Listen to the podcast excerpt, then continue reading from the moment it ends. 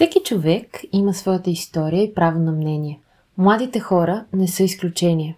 Аз съм Елвира и в рубриката Младежите говорят ще дам думата именно на вас, за да ви предоставя възможността да споделите повече за себе си, ценностите, целите и мисията си.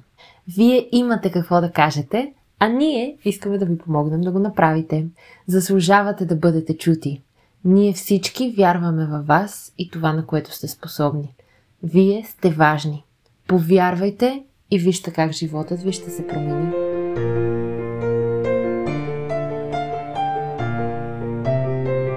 Иван Иванов обича България и природата й, като тя често си намира пъти в неговото творчество. Писането е огромна част от живота му вече повече от 6 години, а някои от произведенията му са публикувани в креативните броеве на Уиметър. Днес с него говорим повече за живота на един млад творец в България и за любовта му към родното. Останете с нас, разширете кръгозора си и повярвайте, че можете. Приятно слушане!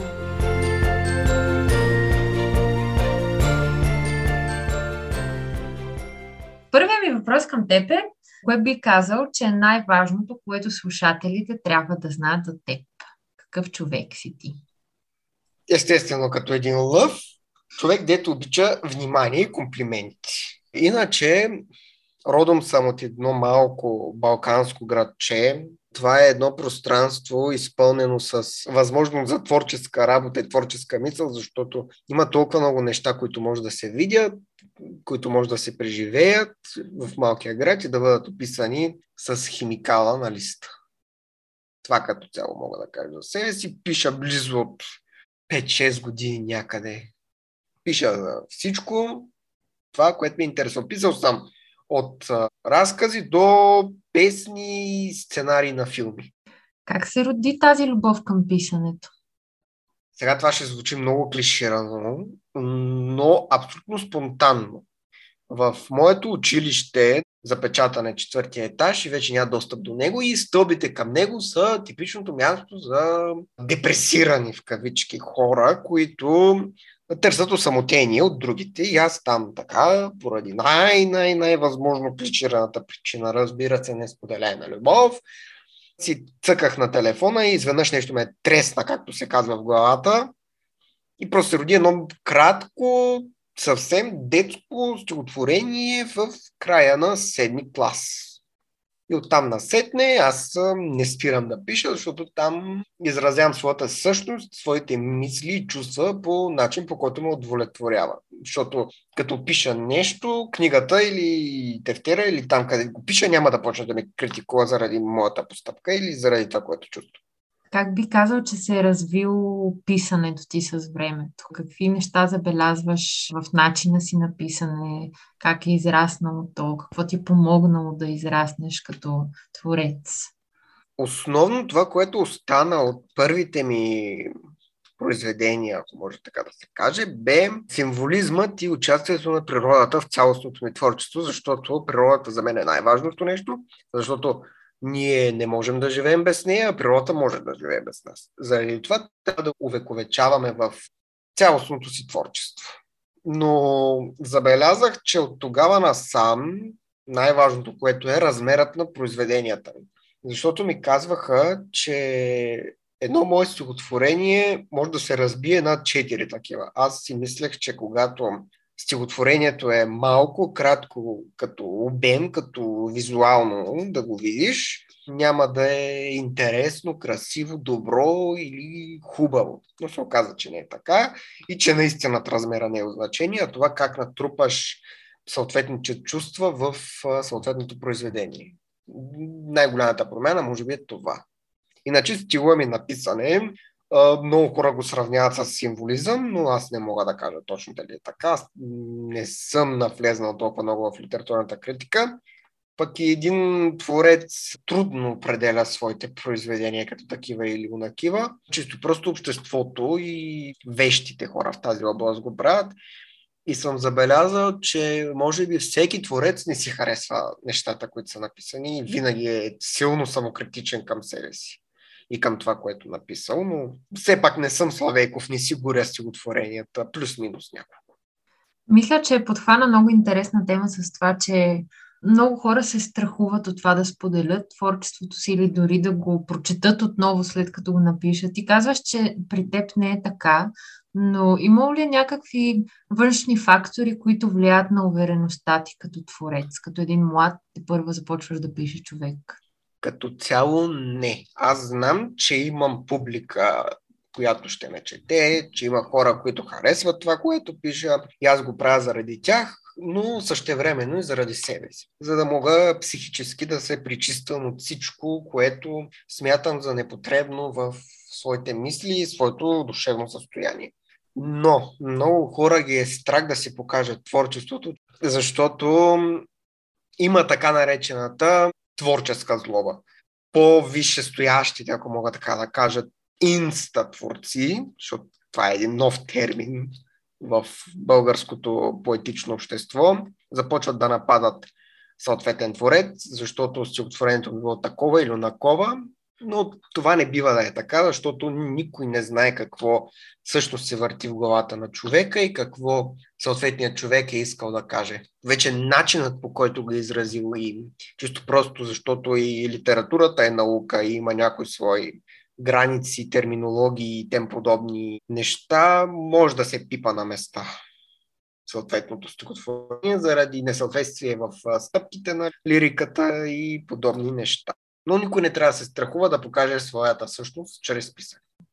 Много хубаво послание. Тоест, аз като разбирам правилно, имаш предвид, че като цяло е хубаво да споделяш творчеството си, да си излезеш от тази комфортна зона и съответно, че пък от друга страна е хубаво хората, които четем това творчество, да го подкрепим, дори да има какво още да се работи по него, просто да покажем на творците, че подкрепяме това, което те имат да кажат. Правилно ли те разбрах? Абсолютно. Светът е създаден с любов, хората се създават с любов и трябва да бъдат обсипвани с любов, защото когато ние сме негативни, когато постоянно мрънкаме, че всеки трети бил писател, едва ли не, така се убиват много творчески мисли, много творчески същества, бих ги нарекал. Най-типичният пример в българската литературна история за убит творчески мисъл и убита творческа същност е Петя Добарова. Чисто и просто тогава обществото я убива по един много жесток начин за този период от историята. И ние, колкото и клиширано да звучи, не трябва да повтаряме грешките, които са правили хората тогава, за да не унищожаваме новите пети Добарови.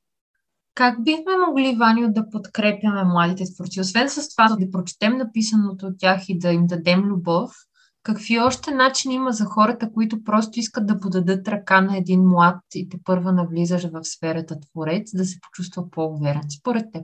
Градивната критика, това, което Уимейтър прави.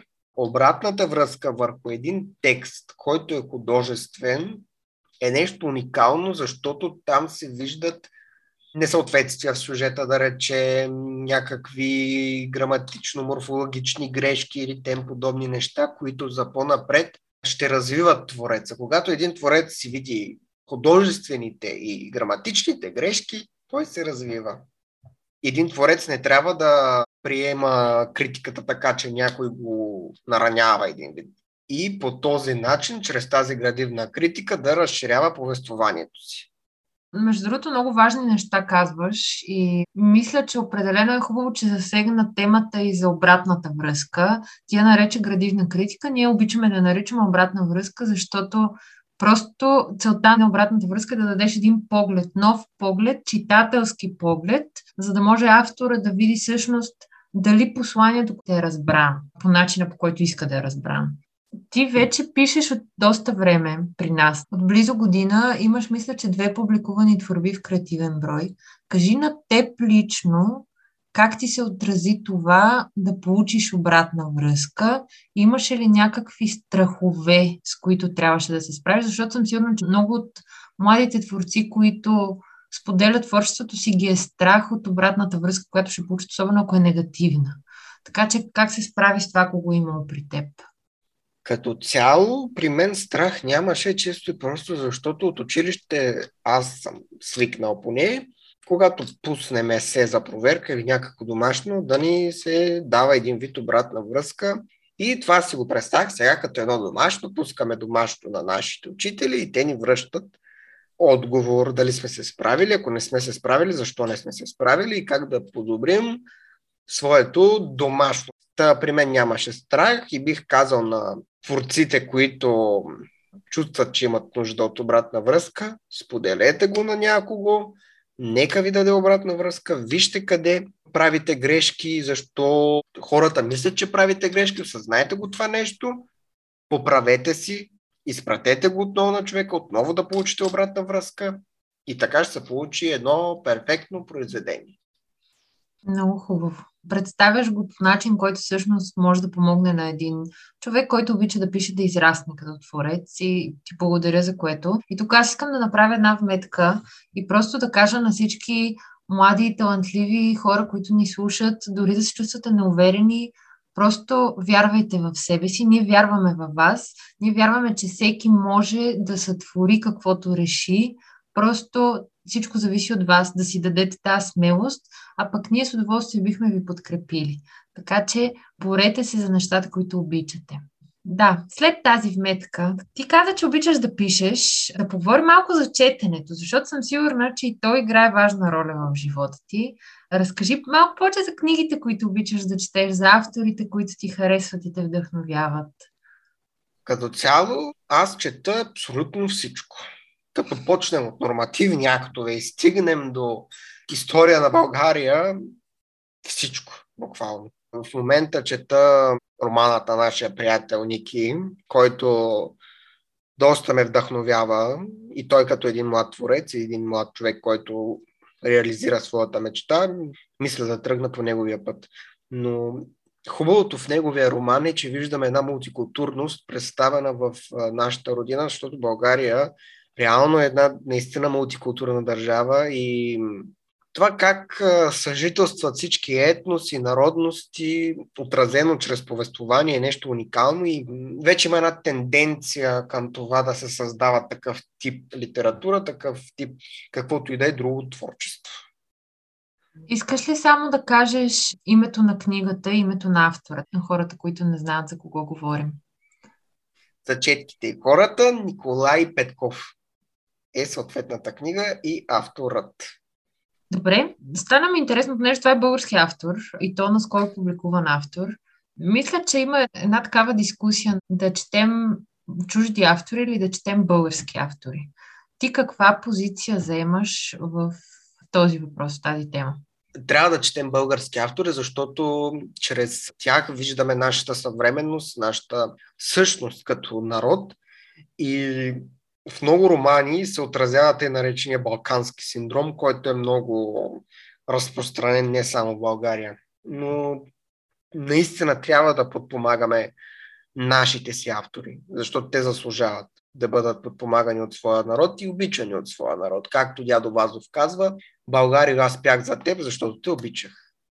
Много интересно така да чуеш за любовта към родината, към родното, към природата. Ето ти спомена, че природата е много важна за теб. Даже би ми било интересно малко да поговорим и за това всъщност. Ти обичаш града си, обичаш края си. Тази любов към природата, която имаш, в какво се изразява при теб? Колкото да съм роден в град, колкото да съм живял в град, аз съм израснал на село, сред козите, сред кравите, сред кокошките, с пръчката, пасал съм крави, да се похваля.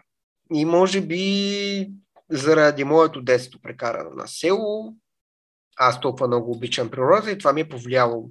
Защото в малките населени места, малките градове и селата, можем да видим истинското лице на природата, защото в големите градове тя е скрита от лицата на хората, но все пак се показва някъде от време на време.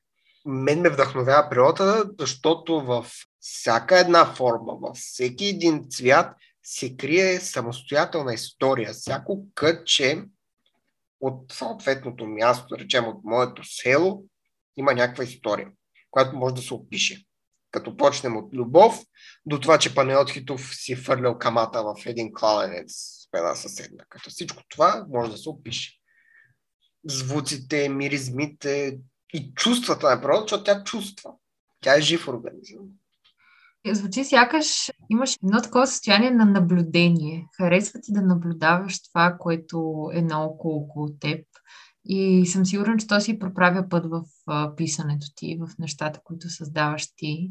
Значи, наблюдателността е равна на творчество. Човек, който е наблюдателен, човек, който вижда скритите неща в един или друг вариант, може да ги опише и от това нещо да стане творчество. Пичен пример за това е Спи езерото на Славейков. Една лирическа миниатюра, която описва силата и състоянието на природата. Както градушка на Яворов или при Рилския манастир на Вазов. Това са описателни стихотворения, които показват същината на природата в нейната цялост.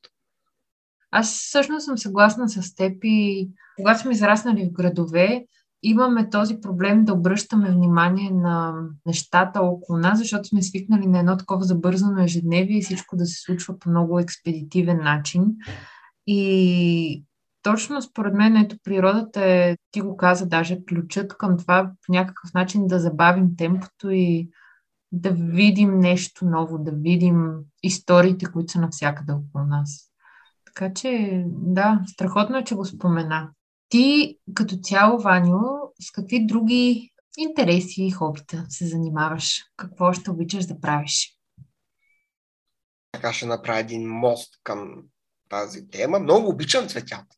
Всякакви цветя. Вкъщи вече стана ботаническа градина. Даже нашите ми се карат, викат, къде тръгна пак надолу, стига купува толкова много цветя. Но да, цветята са къщи от природата в нашите домове. Затова ви приветствам, купувайте си цветя.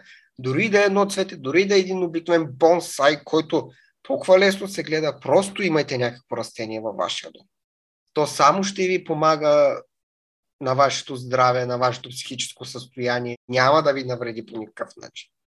Да кажем, че това да имаш цветя, да си ги отглеждаш, един от начините да се свържеш с природата. Какви други начини би препоръчал за хора, които някак си не усещат такава силна връзка с природата като теб, но пък искат? Искат да вървят в тази посока, искат да покажат любовта си към нея повече. Какво би казал, че ще има от полза?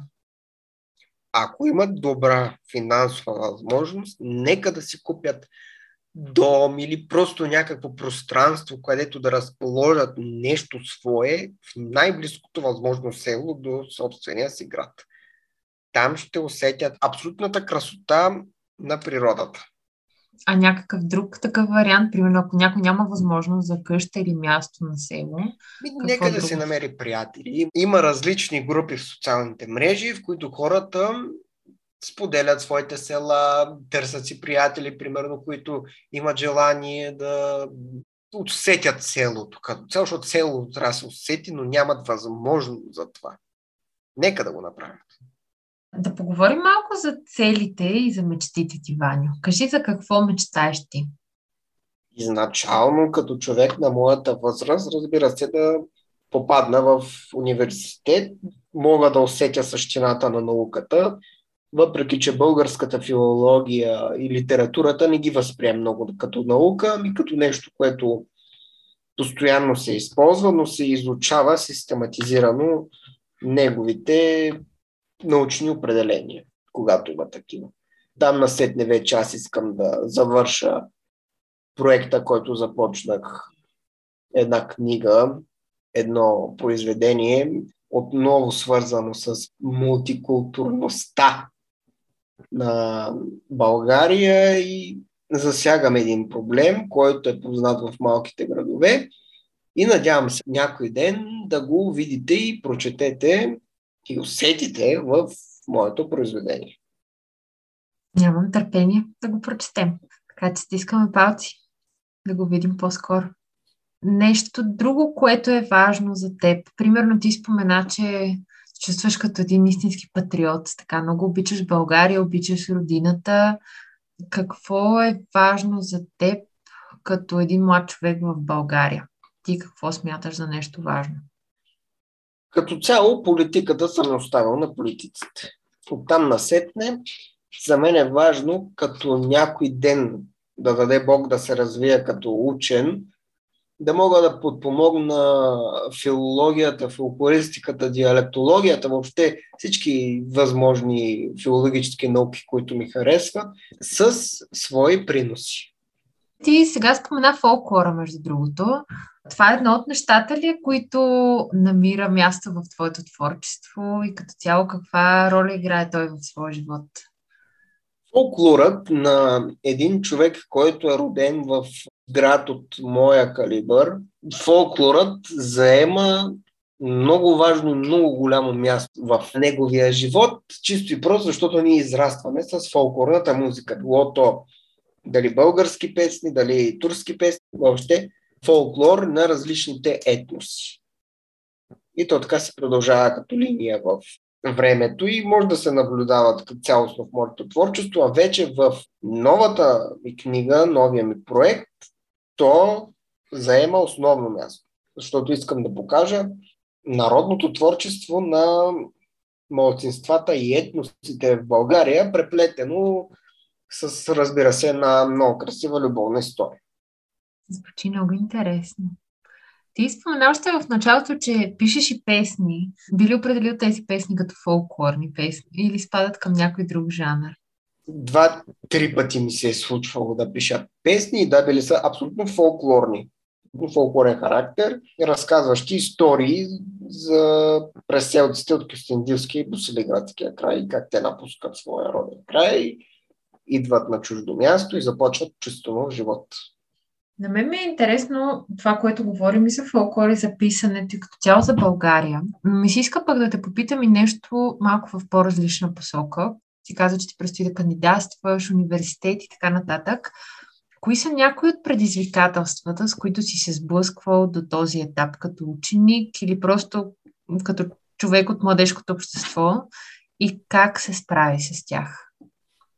Като цяло големи затруднения не съм усещал само и единствено с някои области на българската граматика, но тези неща се научават. И аз вярвам, че всеки човек, който повярва в себе си, повярва във възможности своята същност, може да се справи с всичко. Стига да каже, аз мога, аз ще го направя, всички граници пред него и всички стени падат. Аз съм на този принцип. Ами мисля, че това е хубав принцип, това да вярваш. И отново се връщаме на това. То беше още в началото на разговора, го подхванахме като нещо от изключително значение за творците, но всъщност то е от голямо значение и за всеки човек, в която и да е сфера. В моя опит, много от младите хора се чувстват неуверени по една или друга причина, най-разнообразни фактори, които са им повлияли на това. Та, какво би помогнало на някой, който се чувства по-неуверен, по-несигурен в себе си, да повярва, да открие пътя си? Нека да погледне успехите на другите хора. Да види как един човек повярва в себе си, достига до толкова много голямо ниво и се развива в своята наука или своята област, каквато и да е тя. Стига да е повярва в себе си и стига да вярва в доброто, в човека и света. Защото всичко е добро. Във всичко може да се намери любов и добрина. И мисля, че е много ценно това, че любовта играе такава голяма роля в живота ти. Не само любовта, но и добротата. И вярвам, че това са фундаментални ценности за всеки един човек, които са ни нужни, за да живеем пълноценно. Така че благодаря ти, че ги споменаваш. И преди да финализираме с посланието ти, искам да те попитам дали ти самия би искал да кажеш нещо допълнително на слушателите, нещо, което смяташ, че е ценно и искаш да го споделиш с нас. Вярвайте в себе си, използвайте принципа, които моите учители са използвали и са ни казвали на нас да го използваме. Няма не мога, има не искам. Поискаш ли, Вселената сама ще ти помогне да го получиш съответното нещо. Вярвайте в себе си, повярвайте, че може да се справите с предстоящите изпити, дезиите или сеси или каквото и да е. Защото вашият успех няма да е само ваш собствен личен успех, но ще има и положителен отпечатък върху обществото като цяло.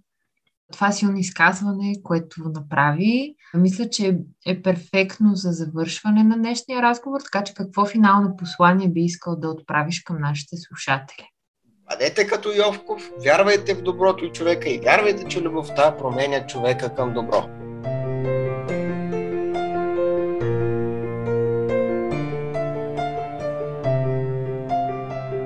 Благодарим ви, че останахте с нас до край. Ако и вие искате да покажете на младите хора, че са важни, то споделете епизода с приятели, за да може и те да разширят кръгозора си и да покажат на младежите, че заслужават да бъдат чути. Ще се радваме и на обратната ви връзка. Свържете се с нас на We Matter Digital Magazine в Instagram или във Facebook. До следващия път!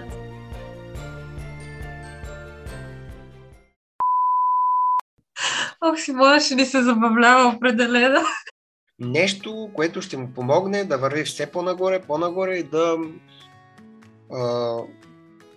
Ще го смисля. Сега не ми идва думата.